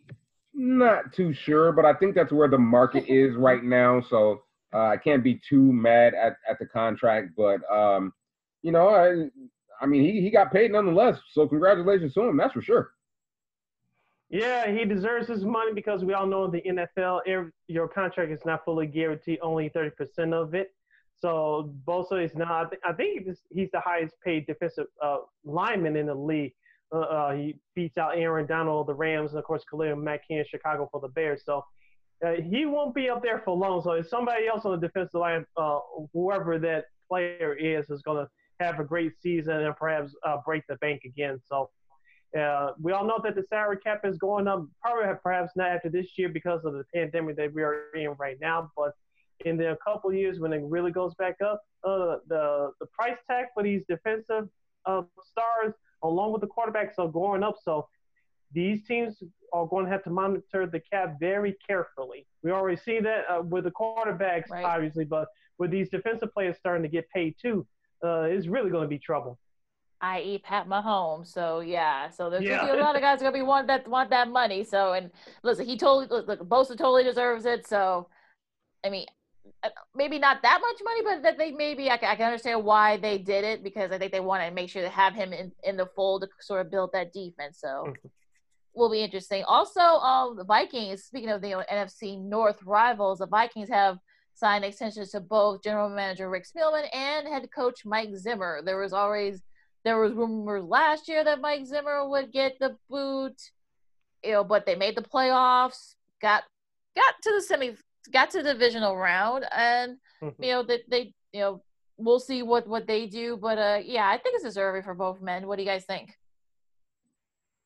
Yeah, I agree. Yeah. I mean, I you know, I think Mike Zimmer's one hell of a coach. Um, you know, he's sort of I don't want to say resurrected the Minnesota Vikings, but I mean, he's definitely gotten them back to um, playing well, you know, year in and year out and being a playoff contender. Um, and they've got another good team this year coming into it. So, uh, you know, we'll see what happens on the field. But yeah, Rick Spielman, I, I think he's he's a he's a hell of a general manager. I mean, the, the two have seemingly uh, worked well together. I don't really uh, know too much about what's going on behind the scenes, but I mean, congratulations to both men. I think they're both deserving of it. Yeah, agree. Congrats to both men. We'll see uh, if they can finally take that next step and win the Super Bowl. I know they fell short of winning the division last year, but as you mentioned, like you know, they uh, they they got that playoff victory at New Orleans before. Yeah, before losing, before losing San Francisco. So yeah, so it's it's, it's going to be very interesting though if if the if the Vikings can kind of like take that next step. I know they had I know they had to they had to trade Diggs, they had some other stuff going on too. They had to a lot of their defensive guys, the older defensive guys, they had to let go. Mm-hmm. So yeah. it'll be interesting. Though. So finish your thoughts, Sid. I think Dalvin Cook, their running back, was looking for a new contract as well. I think he's back with the team, but he was looking to get fresh cash uh, as well. So we'll have to monitor that situation. Yeah, yeah. Dalvin Cook did report uh, the other day, but uh, yeah, it was a bit of a concern. Um, I can't remember what date it was, but have we broken down? Have all three of us broken down the Jamal Adams trade? You may have done it Friday, but you do it. Okay, well, you go ahead. Yeah, I mean, well, well, you know, I definitely, obviously, want to get you guys' thoughts. Um, but I, I kind of think this is a good trade for both teams. Um, it was, it was sort of obvious at this point that uh, Adams didn't want to be in New York anymore. I mean, obviously, he's calling out the, he's calling out their general manager and team owners and and head coaches. I mean, you know, we we all know about Adam Gase anyway, but um, we won't go to that specific part of it. But um, in in a division where literally one yard cost you the division last year, this may have been the tipping point to push Seattle um, ahead of the San Francisco 49ers. I personally thought they were would win the division anyway coming into this year. Um, but I know there's a bit of a debate about you know, if the trade sort of sort of nudges them ahead of, of the Niners or not. Um, I was sort of of, the mind that the Niners would have a bit of a Super Bowl hangover, um, which would allow a team like the the LA Rams or as we talked about the Arizona Cardinals to steal a couple of games and also be competitive. But I think the NFC West is going to be really really tough. Um, but I mean, I, I love this trade for both teams because they got the Jets. I mean, in this case, they got a very very good haul for Jamal Adams and a, a very good safety in Bradley McDougald in, in, in itself. And, uh, and of course, uh, Seattle is sort of trying to reboot the Legion of Boom, maybe a 2.0 uh, sort of version of that. And that certainly helps. And Jamal Adams is a playmaker. Yeah, for the Seahawks, it definitely bolsters up their secondary, which was a problem for them uh, last year. Uh, I, I have them, me personally, as a favorite for the NFC West. I know people want to talk about San Francisco, but I have my concerns about them. Maybe they'll take a step back. I'll give my predictions for the divisions at the end of the month here. But with that being said, it puts Seattle as the top two, maybe top three uh, team in the NFC to reach the Super Bowl. And you had the quarterback on the other side for Russell Wilson. So uh, they're pretty much set there. Now, on the other side for the Jets, as I always said, uh, they have a good offensive line. They need a running back, and they need a number one wide receiver. And the question is going into the season for the Jets – will Sam Darnold one stay healthy? Number two, is he that franchise quarterback? Yeah, look, they got to look. Like I said, like I like like we said, I think a couple weeks ago when it happened, said that we look. The Jets got a nice little haul. You know, Bradley McDougald's one probably one of the young, the the best young secondary guys, so they can build around him. And they got a lot of draft picks over the next couple of years. So I'm not worried about the Jets right now. Now, as for as for the the Seahawks, I mean, look, that NFC West, and I've been saying this for the last two weeks. That NFC West is is probably I don't want to say wide open, but it's, it's going to be very competitive. Mm-hmm. Like I said, the each team has their sort of you know shortcomings. The running, who's going to run the ball for the Seahawks, and is San Fran going to have that Super Bowl hangover? Will the Rams? I know they had to get rid of a lot of guys because of uh, cap space, but we'll see if they're any good. We'll see how good Arizona is. There's a, there's a lot of buzz about Arizona, so I think. Look, do I? I think Seattle's right there. I think with San Fran. I don't want to say that. I've heard people say, "Well, this will put them over the top, not only in the division, but could also get in the Super Bowl." I want to slow down because, especially since the fact that you know how this offseason is played out, the fact that they haven't been able to practice these guys, so you know, I know we're gonna doing camp and whatnot. You know, it's gonna start camp, but it, it's gonna be very interesting though. That NFC West is gonna be very competitive. Yeah, speaking of the yeah, speaking of the NFC West, just real quick, I haven't seen any promos for it. I think NFL Films is still going to go on with it along yep. with HBO, but Hard Knocks is supposed to feature the Los Angeles Rams and the Los Angeles Chargers this year because they're both are playing in a new stadium called SoFi Stadium, uh, with no preseason now it'll be interesting to see uh, uh, how much will these teams allow to be placed on air because most of it will, will be i'm sure they'll have to be creative or which players they're going to profile. They're going to i know they're going to profile the the guy who was undrafted and the or perhaps the guy who was cut from another team but i think mostly what you're going to see i'm curious to find out uh, what you're going to see how they social distance and um, are there in meeting rooms or how they which there probably won't be but how the, how they're Zoom meeting these plays uh, to the players and, and what can they and will not do on the practice field. I think it's really going to be interesting. Will they have the highest ratings ever? I'm not sure, but I want to see how NFL Films will be creative since there'll be no preseason games to follow this year. Yeah, having a lot of the, a lot of those guys there, they're not they're not going to be in a bubble, so mm-hmm. that's going to be very interesting to see how they film this because I'm sure they're going to have to do probably do like boom mics and you know, both, you know, at the top and at the bottom to kind of like keep their distance from everybody. That's going to be very interesting though to see how they do this because you got, you're doing both teams. So you're dealing with a lot of, you know, tight quarters anyway. So that's going to be interesting to see how, how, how, A, how they film and B, how these camps are going to look. Yeah, that's a great point. All right. Anything else NFL wise before we go to the college ranks? Uh, no, let's not here. Co- yeah, let's do the college pigskin. Uh, college pigskin. So, for people who this is this came out over the weekend. So, for those who don't know, the Pac-12, some prominent Pac-12 players have kind of, I don't want to say form a union, but they've kind of they've decided to sort of like use their power, and you know they wrote a really great Players Tribune piece Jake Curhan of the the the California Golden Bay of, of the Cal Bears.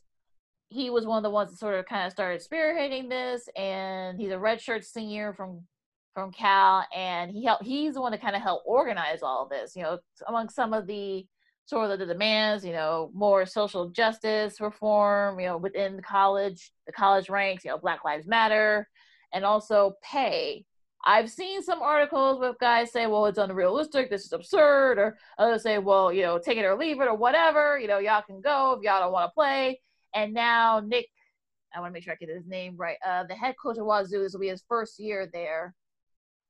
Rolovich, Nick Rolovich told his star player, Cassie Woods, a wide receiver who's projected to be a, a, a first round pick this season, and you know, he told him that unity, if you will, among you guys will be an issue, among other things. So, what do you guys think? This whole thing is becoming, things is becoming very sort of haywire here. So, what do you guys say what's been going on in the Pac 12 and everything else? I'm all for the players uh, using their power, especially. Um, I don't, I want to put a better term. I don't want to say this weird phenomenon, but um, lack of a better term. Uh, after the, the assassination of, of George George Floyd, people have been more active and coming together and unifying. And I think uh, these college football players are using that momentum to to a positive advantage. So I do not blame these college kids right here. Of course, they cannot legally unionize, but uh, they can. I heard. I think it was Jay Williams this morning on, on the Get Up on ESPN. He brought up a great point. They they're, they're allowed to sign waivers to play, but they cannot legally unionize. So they're really put in a no in position, which I'm paraphrasing a little bit here. So anything they can to get their voices heard and get their uh, demands hopefully met, I'm all for it. I'm all for it. Somebody has to listen to them because, as I always say in college sports, everybody gets paid but the players. The players are quote unquote essential workers. I couldn't agree with you more, Sydney. Um, you know, we need to see more of this. Maybe, hopefully, um, we can see this in, a, in, a, in, another Power Five conference or two or three or all of them, um, because, like you just said, they're they're the ones at most grit, most risk, and they don't get paid, and they're they're the ones out there, you know, putting their bodies on the line. And um, I am I am so happy to see something like this going on. I don't know the resolution.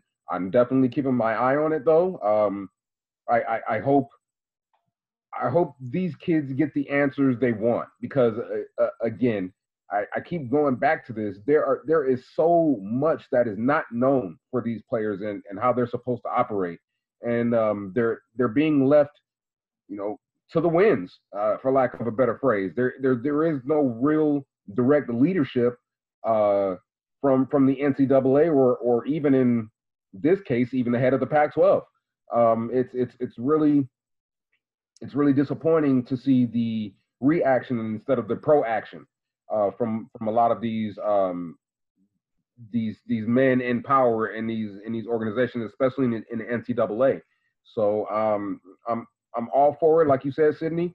I'm excited to see how it plays out.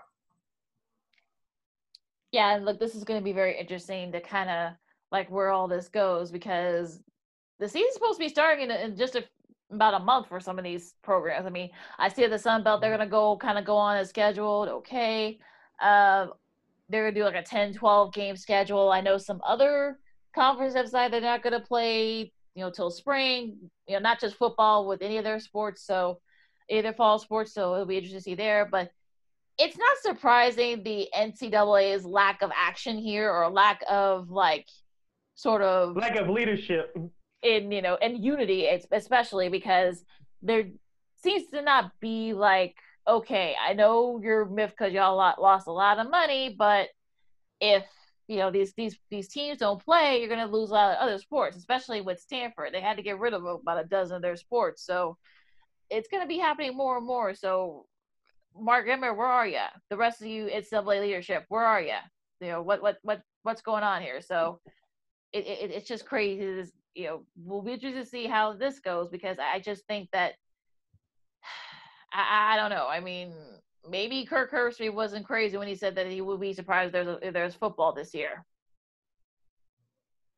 Yeah, you have to be worried about this more than the coronavirus.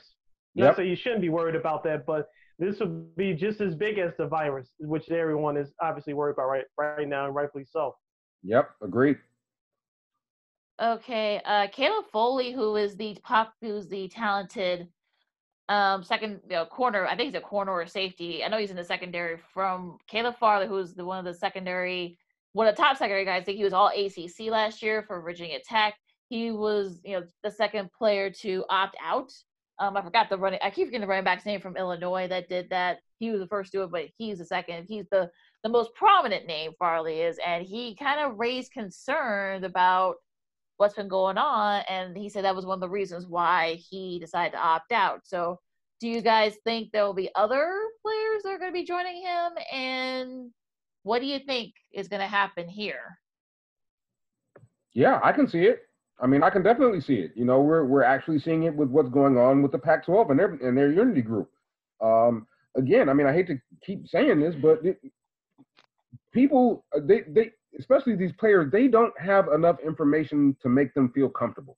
And that's on the NCAA. You know, that that that is on Mark Emmert and the leadership that he's not showing at this point. Um, you know, it's it's concerning. It, it really is, and it creates fear and it creates doubt. And you know, however you feel about it, I mean, these young men are are you know taking their lives into what they feel is their own hands by making this decision. So I, I would not be surprised if more young men start opting out. I wouldn't be at all. I wouldn't be surprised e- either. Heaven forbid, and I do mean heaven forbid, it the worst. It, it, this virus takes the turn for the wor- worst, especially in the states that are currently hotspots like Florida and Texas and Arizona and parts of California. If you're a high, uh, a projected high first round draft pick like quarterback Trevor Lawrence of Clemson, and, and like I said, heaven forbid, this takes a turn for the worst. Why would you play this year? Really, the decision has, would, would have been made for you. Yeah. Yeah. lack of lack of leadership, but that's all you can really mm-hmm. say. I mean, th- th- this is just unfortunate that we're still, even after all these months, after everything that's been that's been happening, we're still talking about this and lack of leadership because of you know not you know sort of letting the conferences fend for themselves, which I think is just wrong, and I think it's it shows lack of uh, organization and responsibility. Way to go, NCAA! You you screw you screwed mm-hmm. up. you screwed up. Let's be honest. As usual. Exactly. So let's go from the college football gridiron to the college round ball. Some top players have decided to take their names out of the draft. Luka Garza from Iowa, two Illinois guys, uh, Kobe Kobe Hoffman and I, Ao. I'm not gonna. You know, I'll let I'll let Jason say because he says his last name better than than uh. Ayo Dosunmu. Ayo Dosunmu. Okay. See. Oh, I actually had that right. Um, a couple other players. Um, the sophomore from Baylor. I forgot. Jared Butler. That's his name. He just decided to withdraw. Uh, Remy, Mart- Remy Martin from Arizona State has pulled his name out. So a lot of top players have decided to pull out of the draft now. Are you guys surprised by this? And also, what team? What does mean for a lot of teams for next season coming up?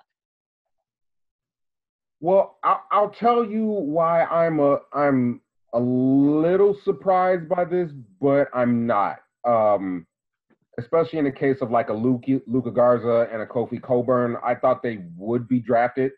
Um, but it seems as though in both of their cases that there was a good possibility that they would not have been drafted. So we'll we'll see. Uh, it look it, it, looks like Cockburn would have been drafted as sort of as as projections go, but he would have been a real real late pick. Uh, same thing for Garza, maybe not being drafted at all. Uh, so that's why I'm a you know, a little bit surprised, but um, I'm I'm ex- I'm excited, especially in the case of, of Cockburn and uh, Dosunmu for the for the Illini. Um, this I, I think this gives them at the very least a top 15 preseason team, if not an outright top 10 team. Uh, they are incredibly talented. They bring back one of the best um, uh, recruiting classes in the Big Ten as well. Brad Underwood has done an incredible job there. I'm I'm, I'm so happy to sort of see this program at least start to get back on track. Um, they had a bit of a surprising season last year, so now they're going to have expectations, right? Let's see how they handle them. But they've got one of the best inside outside the players in the entire conference. Um, these, I wanted Cockburn to come back for another year anyway. I think he needed it. Um, he he sort of floundered down the stretch there, even though he still played well, but he he definitely didn't play as well as he did in the first part of the season. So I'm excited for that. Yeah, I mean, I think the Big Ten is going to be one hell of a conference. I think it just makes college basketball better as a whole. So I'm excited for it.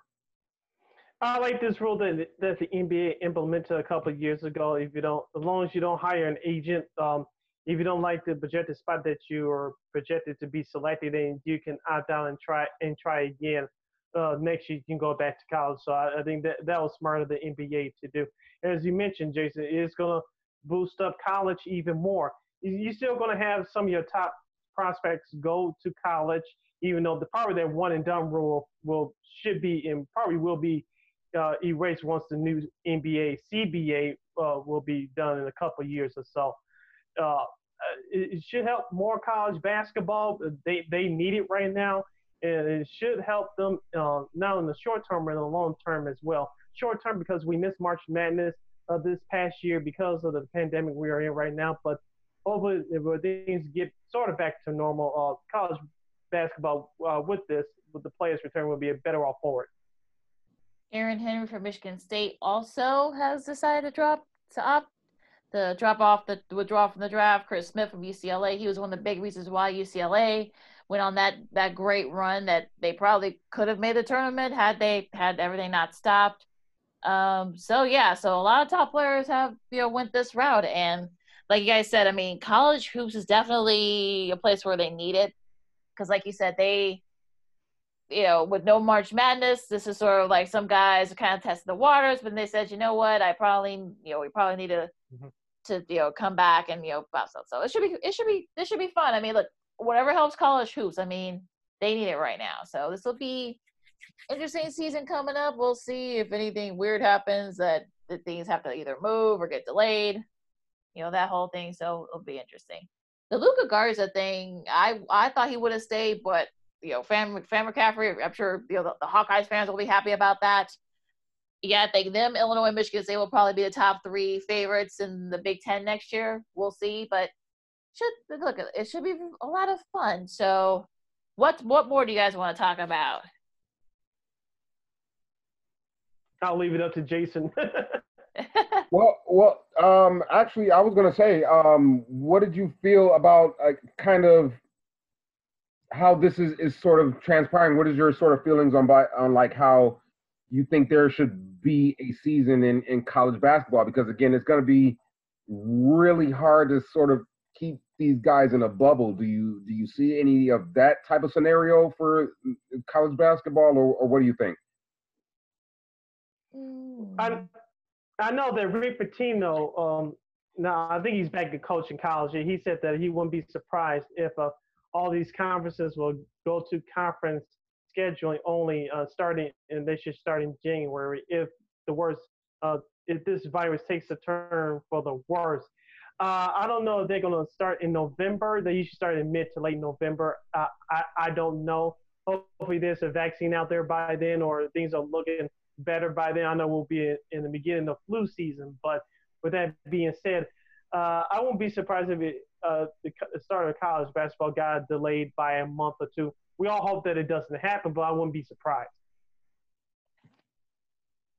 it'll, it'll be you would think it'd be easier there to put the college hoops players on a bubble since you're not dealing with as big of a roster in right. some cases. But mm-hmm. uh, I mean, look, I wouldn't be surprised if what Rick Pitino said is true that they actually decided to wait and just say, look, we'll just wait till January, especially if things don't seem to slow down by then. If at least right now, it doesn't mm-hmm. look like it. So within the next month, as we get into September, mid to late September, when they're these guys are starting to get ready to practice I, I mean, it's hard to say at this point, but I would be surprised if they if these these teams go all conference. I wouldn't be shocked.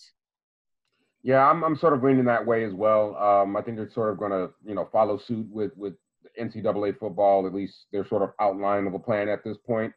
Um, yeah, but uh, you know it's it's it's just so interesting and unique and and what's going on with with sports. You know in the professional ranks as well, not only in college. So just wanted to get your guys' quick thoughts on, on what do you think may happen there. I think it's probably going to be somewhat of a an all conference type of deal as well.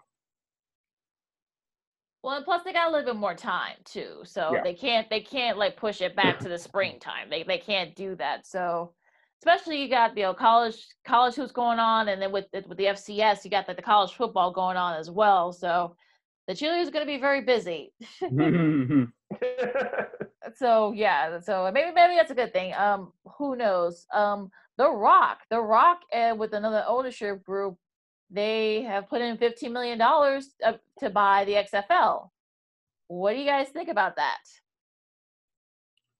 Hopefully, the XFL will save itself and save its image. Uh, Vince McMahon couldn't do it. I know their ratings were decent uh, earlier this year, but um, uh, it's all about rebranding, repackaging. Uh, uh, some people say spring football uh, is maybe not the best fo- football. Uh, are you going to try to, compete with the NFL, even though your league will, will follow uh, will follow the Super Bowl? But it's all about repackaging and rebranding. how are you going to sell this to the public? Again, this will be the third time that you're going to try. So hopefully the the Rock has a good advisors and good people behind him. We'll, we'll see how this works. Yeah, I mean, I guess the third time could be the charm, right? I guess that's how we got to put it. Um, like you said, Cindy, the ratings were decent, you know, but obviously, uh, you know, with with a uh, an oncoming pandemic, things just sort of weren't able to be sustained um, with the XFL. I'm excited for The Rock. I'm excited for the group. Um, I think he's going to bring you know a fresh perspective uh, to try to you know like you say rebrand and repackage this thing. But it's it's the third time. You know, I, I just don't know at this point. Is it even worth it? Especially since ESPN's already opted out of televising the XFL, so you got to think that that's another thing that's going to be taken into account too. That's probably why they had to you know, The Rock had do I think The Rock's worth like what, like 180, 180 million or 190 million. So I, he can't afford, I guess, the investment, even if it ends up being a bad one. But you know, we'll see. I mean, it's going to be very interesting though. Like, can they sort of you know bounce back from this? Because unfortunately, the ratings were starting to dip even before everything stopped. So that's another thing that they got to worry about there. Couple of NFL notes. Uh, Ja'Wuan James, who's a talented right tackle for the Broncos, he decided to opt opt out, filling a huge void in that offensive line. He cited too much unknown about this virus and about plans about handling it going forward. What do you guys think about that news? You, you know, we were just talking about this a few minutes ago. Um, it's it's with this sort of deadline being, you know, sort of forcing these guys to make these decisions. I I wouldn't be surprised if more prominent names opt out. Yeah, like I said, uh, this story will become bigger once the bigger names, uh, if they appear on that list. Oh, and some more breaking news. Adam Schefter just reported uh, former Washington football team's Pro Bowler, it's weird saying, that's a mouthful, uh, tight end Jordan Reed reached an agreement, instead of late an agreement with the 49ers. So what do you guys think about that news? Well, probably, you know, one of the last chances for Jordan Reed. I mean, um, he's a guy that was certainly talented.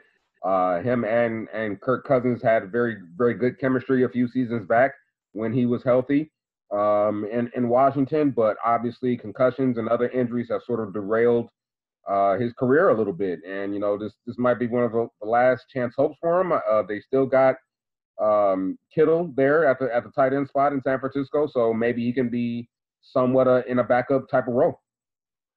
Yeah, as you mentioned, Jason, he'll be the backup to George Kittle, and assuming that he stays healthy, and heaven forbid that George Kittle gets hurt, he'll be the number one guy. He's known to put up big numbers in the past, but uh, injuries, i.e., concussions, has been his problem. I know people thought that he was going to retire, but he's going to give it one last shot. Best wishes to him. Yeah, uh, yeah, I agree. I mean, this is a guy that's had a lot of concussion problems and injury prone. So, like I said, this is a low risk. I mean, add stuff to that tight end position. They sort of like take the heat off Kittle for, you know, maybe some third third down play. So this will this should be interesting. Um, the Bears, you know, real quick, real quick about the Bears. Um, Mr. Trubisky said that he wants to prove everybody wrong. What do you guys think? what? I, I believe up to you guys. I'll, I'll, I'll, I'll say this. Uh, uh it, it's going to be tough with no preseason games this year. And no, I do not hate Trubisky, so I'm not going to go down that route. But as I said before in this program, the job is his until he screws up. This is the last year of his contract. We all know that head coach Matt Nagy and GM Ryan Pace, their jobs are riding on the success and failure of Trubisky. If Trubisky fails early, they're going to go to Nick Foles. Unless something dramatic happens between now and September 13th when they open at Detroit, Mr. Trubisky will be your starting quarterback at Detroit. Yeah, I mean, I'm I'm definitely echoing some of the same sentiments um, there, Sydney. But at, at this point, you know, show us. Don't talk about it, be about it. Is how we like to say mm-hmm. sometimes. and um, you know, this this is where it's at. It's a critical junction for like you like not only Trubisky, but like you said, Sydney, um, uh, Ryan Pace and Matt Nagy as well. Uh, you know, they they've got to get this thing right and I think they're going to have a good football team. But you know, like you said, if if Trubisky struggles early, I think they're going to have a quick hook. Oh, oh yeah. Look, especially since there's no preseason, that might be harder for for Foles to kind of get back in there. But again, if if look if Trubisky sucks early on, I mean, they may not have a choice but to give him to give him the heave. But uh, again, we'll see. I mean, this is sort of one of those things where you're you're sort of like there was there has been no off season for for a lot of these guys, so it's going to be very interesting how for all these teams, not just for the Bears, for all these teams, especially with all these new acquisitions and new coaches, not being able to work with their guys up close and personal. So this whole season is going to be very interesting because I- am not worried about about it. I mean, I know that uh, Teddy Bridgewater, who's now with the, the Panthers, said that you know he was actually able to work out a few of his guys sort of like one at a time, you know, keep the distance. So it's going to be very interesting though to see how all this goes because which team benefits and which teams don't and everything. So this is going to be very interesting. Yeah, that goes for all the teams in all your four uh, major sports. Uh, who, uh, whoever wins the title is really going to earn it this year. Great. All right, Justin Thomas wins the St. Jude Invitational yesterday. He goes back to being number one, holding off guys like Phil Mickelson and Brooks Koepka, both former number ones themselves. I think this is like this 13th, I guess, career PGA title. That's the most, the third most after Jack Nicklaus and Tiger Woods. Look, this guy has shown, this guy has already has a couple of Grand Slams, or actually one Grand Slam in him. So this guy is showing that he is, is still one of the best, and he's still in his mid 20s. so this guy is still like one of the top golfers in the world. Yeah, uh, agreed. And sometimes his name, you know, gets put behind the Rory McIlroys, the books, the Brooks Koepkas, and and guys of that nature sometimes. But yeah, he's still really good and been consistent throughout his career. Really, he just doesn't have a whole lot of majors to show for it. Yeah, well, yeah, yet. I mean, he has one, but uh, you got the PGA Championship coming up in a, in you know next week, so that's going to be very interesting to see how where that'll be. So that that's going to be fun and exciting, and you know we'll see where Tiger is. I mean, you know he took a couple weeks off, still having issues with the knee. I'm I'm I'm I'm hearing so. I mean, okay, well we'll talk about that the, that as that goes, but uh, sorry about that, folks. Uh so, any final thoughts before we wrap up here, guys? I'm really excited for game two between the Hawks and Oilers tonight. If the Hawks should take this game, uh, uh, you can say series over. So I know this is their first playoff appearance in three years, so they took advantage on Saturday. Let's see if they can set the tone again tonight as they take on Edmonton in Edmonton, one of the two hub cities in Canada. Yep. Uh, for me, it's just a night of sports. Cubs at, at seven. We've got some basketball going on right now. Raptors and Heat at the half. Uh, Raptors have the lead, it looks like. Got a couple of marquee matchups on deck Nuggets and Thunder, uh, and the Lakers and Jazz to sort of wrap things up tonight. So it's a night of sports, and I'm looking forward to it. Couch potatoes, since we cannot attend these games. Well, yeah, that that well, that'll do, right? I mean, and look how how disappointed the Heat has been have been. I mean, I thought I expected more for them. They were kind of like one of those hot teams that were pretty hot before everything stopped. So, real quick, how do you guys feel about the Heat? I mean, this is you know they they they've kind of been disappointing too. Well, we, you know, we, we we talked about this last week, right? Like, which teams would sort of benefit from this restart, and which teams could struggle. And um, it's it's kind of we're kind of seeing that play out with Miami because they were a team that uh, got off to such a good start and and you know was in a good position before this lockdown hit, and it seems to have sort of you know stifled that quote unquote momentum so far in this early restart. Um, besides the Jersey incident with Jimmy Butler, I want to see how he can how his leadership will affect the team, and I also want to see how Andre Iguodala incorporate his fingers into that team as well because that's a good young bunch down there in Miami. But can they compete against Milwaukee? I know they had success against them this year, but can they compete against the likes of Milwaukee, Boston, Toronto? And we shall see come playoff time. Yeah, it's going to be very interesting though because as we reconvene, you know, the playoffs will be starting, or at least they will be set. So mm-hmm. it'll be just to see like those those bottom those bottom teams fight for those last spots. It'll be interesting to see what what they do there. So it's going to be very interesting for me, my final sort of final thoughts here is like you like you said, Jason sports, and if the Hawks can kind of keep up their hot start, can the Cubs and Sox keep up their hot start?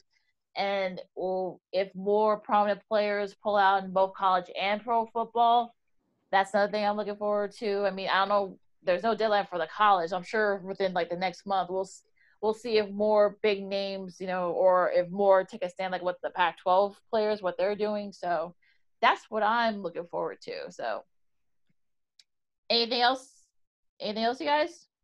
I'm I'm good on my I'm end. good. Yeah, I'm good. All right, all right. That was fun as always. You follow me at Keena McGee on Twitter, at Keena underscore McGee on the Insta. You can follow me on Twitter and Instagram at SidKid80. Once again, at SidKid80. That's S I D K I D 80. That's S I D K I D 80. You can read my uh, prediction on this Hawks and Oilers series. I will not say that here. You can read my article at weareregalradio.com. That's W E A R E R E G A L radio.com. And you can follow me at Truth and Reason underscore on the Twitter. You can follow the show's Twitter handle at 2NDCSCHI. And you can also uh, watch me on uh, my other podcast that I do with our good friend Derek Tate called The Go Route. We just um, had another new episode yesterday talking about players opting out uh, of the season and how that affects them going into it and we we got our, our thoughts on um, a couple of guys getting paid as well, uh, i.e. Joey Bosa, and a few other news and notes in the NFL. So check it out wherever you consume your podcast. All right. You can also you can also listen and watch this podcast on We Are Regal Radio We Are Regal Radio.com. And, and of course they also have a YouTube channel too. So you can listen, you can watch, you know, watch our, you know, weird backgrounds and me and my weird different color shirts. but uh but uh yeah so you know we'll, we'll, we'll, listen you can see everything here with zoom thank goodness uh but so yeah so for jason and sid i'm like kansas City Second sports zoom style Zoom style. Sports is back. Holla. all right stay safe guys and wash your hands Yes.